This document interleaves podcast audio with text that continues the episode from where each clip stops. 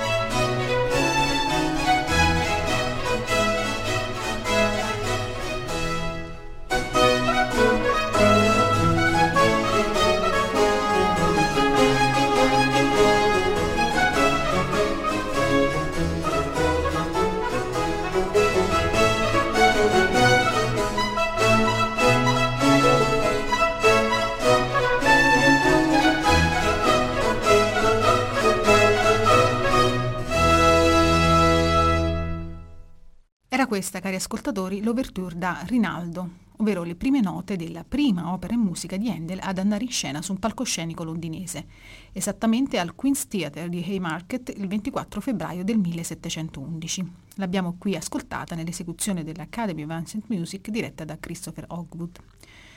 Rinaldo rappresenta un grande successo che inaugura quella carriera folgorante che Handel realizzerà proprio in Inghilterra, divenendo per lungo tempo una sorta di arbitro della vita musicale inglese, amato e idolatrato almeno per un lungo periodo. Poi vedremo che non mancarono alcune difficoltà neanche per il nostro Sassone.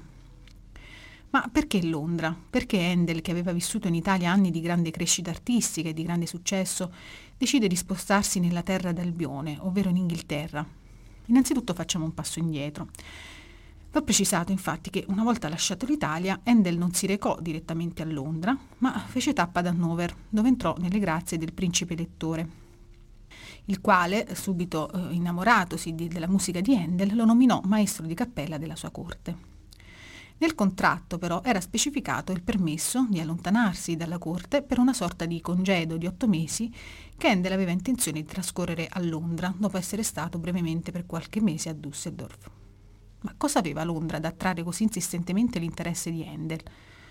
Diciamo subito che il nostro Sassone non era stato il solo a considerare Londra come una sorta di terra promessa per i musicisti.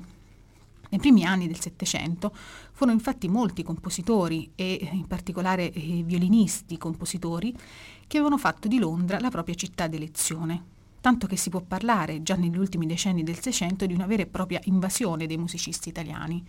Alcuni studiosi addirittura parlano di diaspora italiana verso l'Inghilterra. All'epoca, eh, siamo nei primi decenni del Settecento, la città inglese godeva di una grande espansione sul piano economico e sul piano sociale. Inoltre eh, l'incremento della vivace vita culturale cittadina attraverso concerti, rappresentazioni teatrali, costruzione di nuove sale da concerto e non ultimo anche eh, la presenza di una mm, aristocrazia e di una borghesia molto intraprendente avevano consolidato la prassi del concerto pubblico dai primi concerti realizzati a Whitefriars a partire già dal 1672 da uh, John Bannister fino alle sale da concerto più prestigiose come quella aIxford's Room uh, o la Stationers Hall, la vita musicale inglese pullulava di uh, occasioni per ascoltare musicisti, per la maggior parte virtuosi di strumento.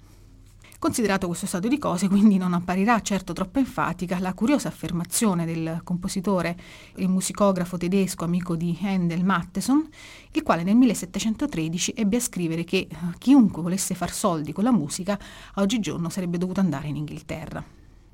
C'era poi un altro fattore non trascurabile, ovvero il culto che, fin dagli ultimi decenni del Seicento, il gusto inglese aveva nei confronti del cosiddetto stile italiano, che loro chiamavano l'Italian Manner of Harmony, un stile italiano che loro apprezzavano soprattutto nella musica strumentale. A ciò infatti contribuì uh, la grande diffusione in terra inglese delle sonate e dei concerti grossi di Arcangelo Corelli, i quali, come sosteneva uh, Roger North, uno dei più importanti musicografi dell'epoca, e attento osservatore del gusto musicale inglese per l'appunto, ecco North diceva che i concerti grossi e le sonate di Corelli erano per i musicisti come il pane per la vita.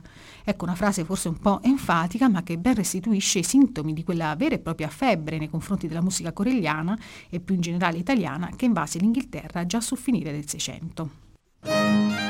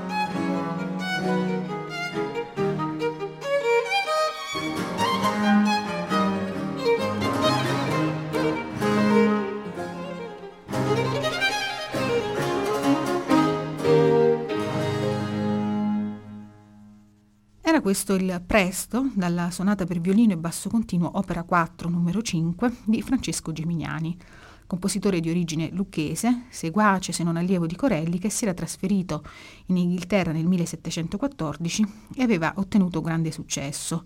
Eh, ad eseguire questo presto dalla sonata per violino e basso continuo opera 4 numero 5 eh, Fabio Biondi al violino affiancato dall'ensemble Europa Galante.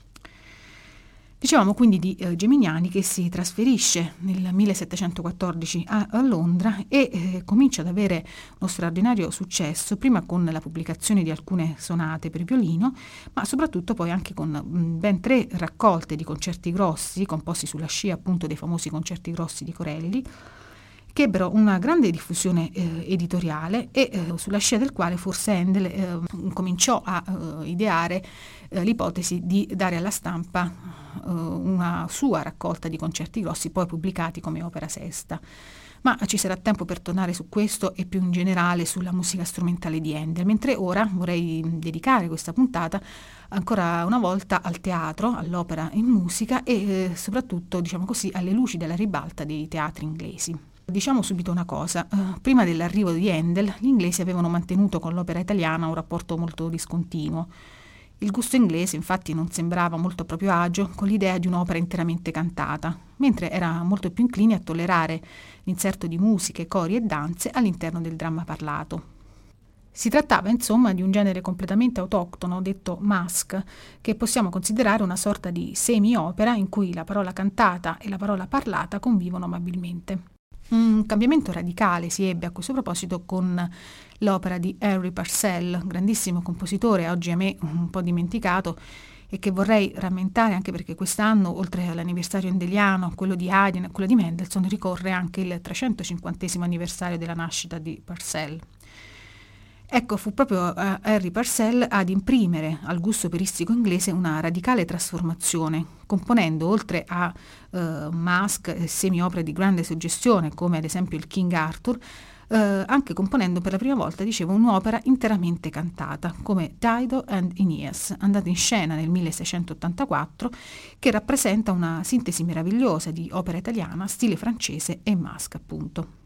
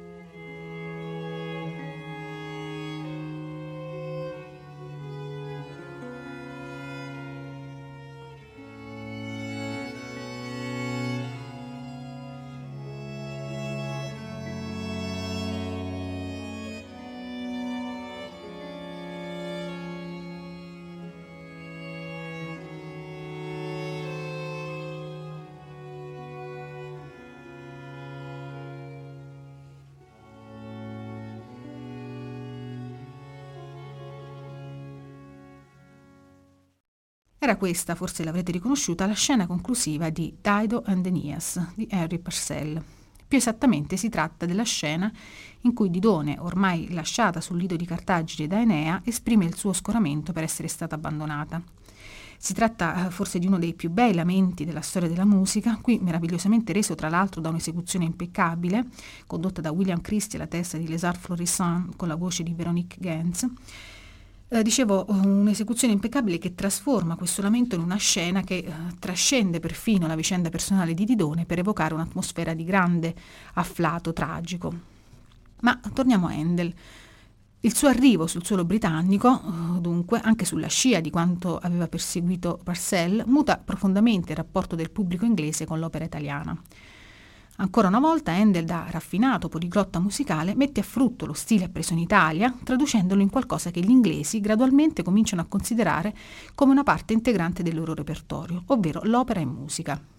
Rinaldo, la sua prima opera composta appositamente per i palcoscenici inglesi, va in scena nel 1711 e conosce uno straordinario successo. Ben 24 recite seguirono la prima del 24 febbraio. Merito fu senz'altro anche di un cast che schierava importanti cantanti italiani, primo fra tutti Niccolò Grimaldi, detto Nicolini, ma oltre alla presenza di questi eh, grandi cantanti eh, c'era anche una scrittura strumentale ricchissima, come abbiamo già potuto constatare ascoltando l'ouverture in apertura di trasmissione. Colpisce infatti in questa prima opera londinese nel Rinaldo lo splendore sonoro dell'orchestra che per l'occasione fu rinforzata e arricchita di ben quattro trombe con timpani. Il tutto a servizio di un libretto eh, liberamente basato sulle ben note vicende tassesche della Gerusalemme liberata e riscritto per l'occasione da eh, Giacomo Rossi. Ecco, eh, questo libretto esaltava per certi versi pur con un linguaggio profondamente italiano, ma esaltava il gusto per il fiabesco e per il fantastico tipico della civiltà inglese dell'epoca. A questo proposito vorrei farvi ascoltare un'intera sezione del primo atto da Rinaldo in cui Handel mette a fuoco le grandi potenzialità orchestrali nel richiamare, proprio attraverso la musica, di richiamare il mondo della natura e della magia. Vi riassumo brevemente le vicende che si svolgono nella sesta scena dell'opera. La scena si svolge, come recita la didascalia del libretto, in un luogo di delizie, con fonti, viali ed uccelliere in cui volano e cantano gli uccelli. In questo giardino si incontrano, per giurarsi eterno amore, il principe cristiano Rinaldo e la sua amata Almirena.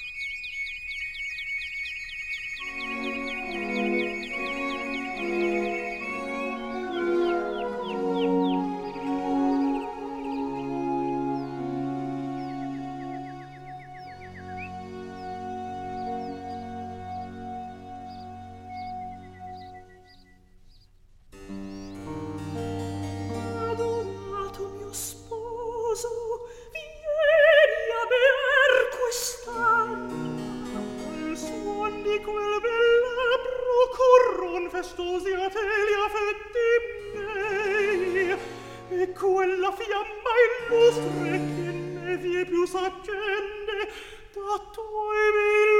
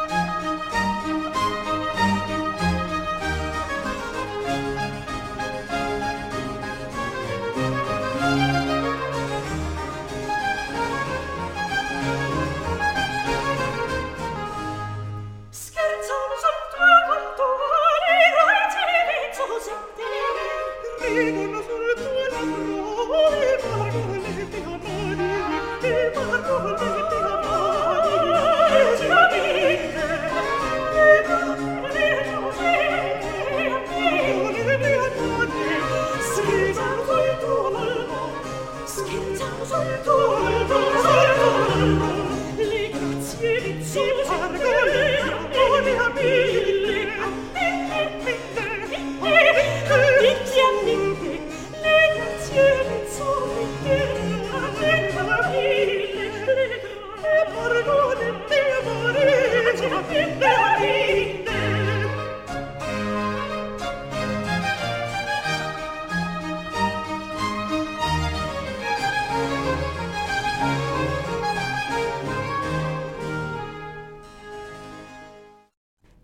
questa la sesta scena del primo atto del Rinaldo di Handel, che inizia con l'aria augellettica e cantate che vi ho proposto nell'esecuzione dell'Academy of Advanced Music diretta da Christopher Hogwood. Nei panni dei due protagonisti, David Daniels e Cecilia Bartoli. La scena che segue culmina in una delle aree più celebri dell'opera, ovvero Cara sposa. Ma andiamo con ordine. Allora, l'idillio tra Rinaldo e Amirena in questo giardino incantato, viene rotto dall'arrivo della maga Armida, cui Rinaldo tenta invano di opporsi.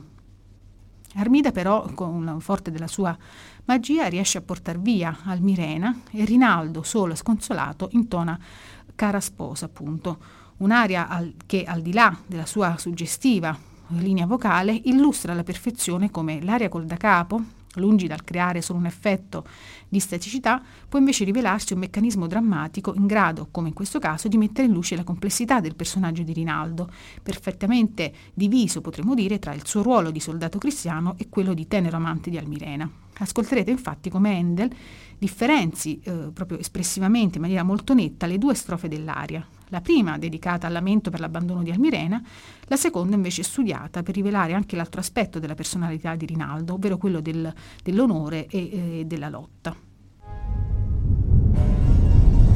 Amor del mio prega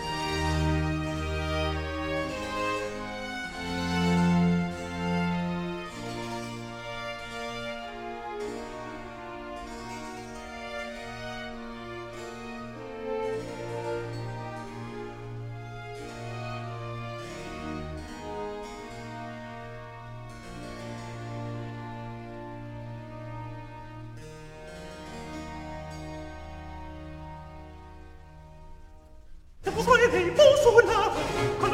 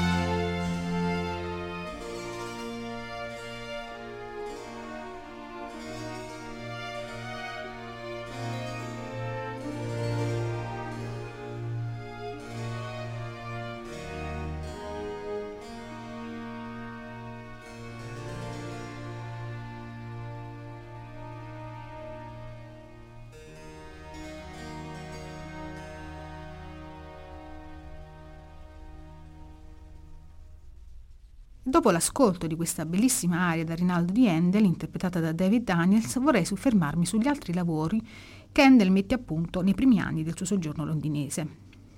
Da grande uomo di mondo, Handel è riuscito assai bene a farsi bevolere da tutta l'aristocrazia inglese e della famiglia reale, specialmente dalla regina Anna, tanto che già nel 1713, dopo appena due anni da Rinaldo, la corte inglese affida ad Handel una commissione assai importante e dall'alto valore simbolico, ovvero la composizione di un Te Deum per festeggiare la ratifica dell'importantissimo Trattato di Utrecht, che, tra le altre cose, nel 1713 finalmente sanciva la pace tra Inghilterra e Francia. L'Utrecht Te Deum fu dunque eseguito il 5 e poi nuovamente il 7 marzo nel luogo simbolo dell'Inghilterra dell'epoca, St. Paul Cathedral.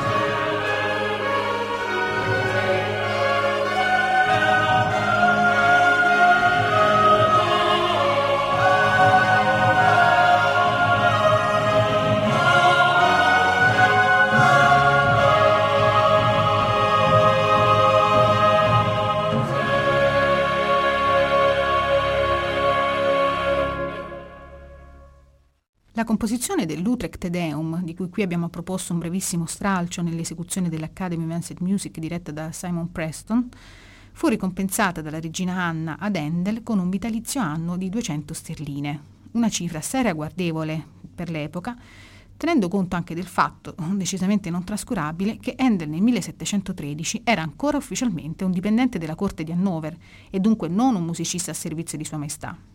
Certo, è facile immaginare che il nostro Sassone, una volta arrivato a Londra, si fosse ben guardato intorno e avesse studiato a lungo la musica di Parcell.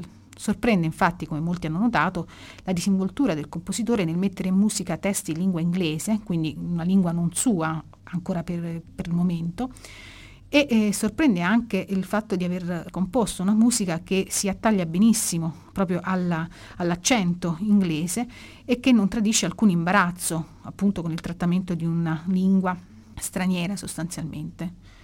Quanto al suo rapporto con la corte di Hannover, Handel in realtà la stava veramente tirando troppo per le lunghe. Si era assentato da Hannover per troppo tempo e, per usare le parole di Merring, sia che avesse paura di riattraversare il mare, sia che si fosse affezionato alla cucina locale, la promessa di ritornare ad Hannover era in qualche modo svanita dalla sua mente. Le cose però ebbero un rapido mutamento allorché la regina Anna, il 1 agosto del 1714, muore e proprio l'elettore di Hannover, non a caso, divenne nuovo re d'Inghilterra col nome di Giorgio I. La leggenda racconta e in particolare sono Merring e un altro eh, musicografo inglese, Hawkins, a riportare questo aneddoto, dicevo la leggenda racconta che proprio per riconciliarsi con Giorgio I, Handel compose la famosa Water Music in occasione di una gita fluviale che il re fece lungo il Tamigi con i suoi dignitari di corte da Whitehall a Chelsea nel 1714. In realtà ormai questa leggenda viene appunto creduta tale e dunque non veritiera, ma eh, in effetti poi non c'era bisogno di nessuna riconciliazione, anzi Giorgio I qualche anno più tardi raddoppierà addirittura il compenso di Handel e quindi possiamo ritenere che i due musicografi inglesi abbiano, come dire, ricamato attorno a questo episodio. Eh, probabilmente però il party sul Tamigi, per il quale Handel compose Water Music, avvenne ben tre anni più tardi, ovvero il 17 luglio del 1717. Lungo il Tamigi si susseguirono diverse barche, tra cui anche una con i musicisti, in numero di circa 50. Le musiche accompagnarono tutto il percorso di andata e, dopo un banchetto, intrattennero gli ospiti anche per tutta la strada del ritorno fino alle 3 del mattino.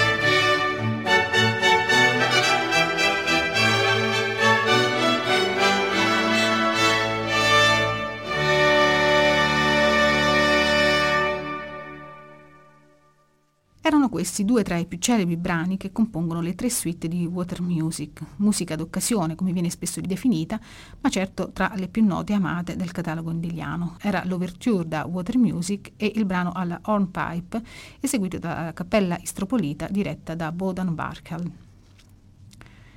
Lo stesso anno della festa fluviale sul Tamigi, cioè il 1717, Handel fa la conoscenza di un importante aristocratico inglese, James Bridges, duca di Chandos, che nella sua tenuta di Cannons a pochi chilometri da Londra ospitava regolarmente musicisti e cantanti di vaglia. Proprio per il duca, Handel compose, oltre ai Chandos Anthems e alla prima versione dell'oratorio Esther, un Mask dal titolo Aegis and Galatea, e se vi ricorderete appunto eh, si tratta della versione sostanzialmente inglese di quanto eh, Handel aveva già composto a Napoli con la serenata Aci Galatea e Polifemo.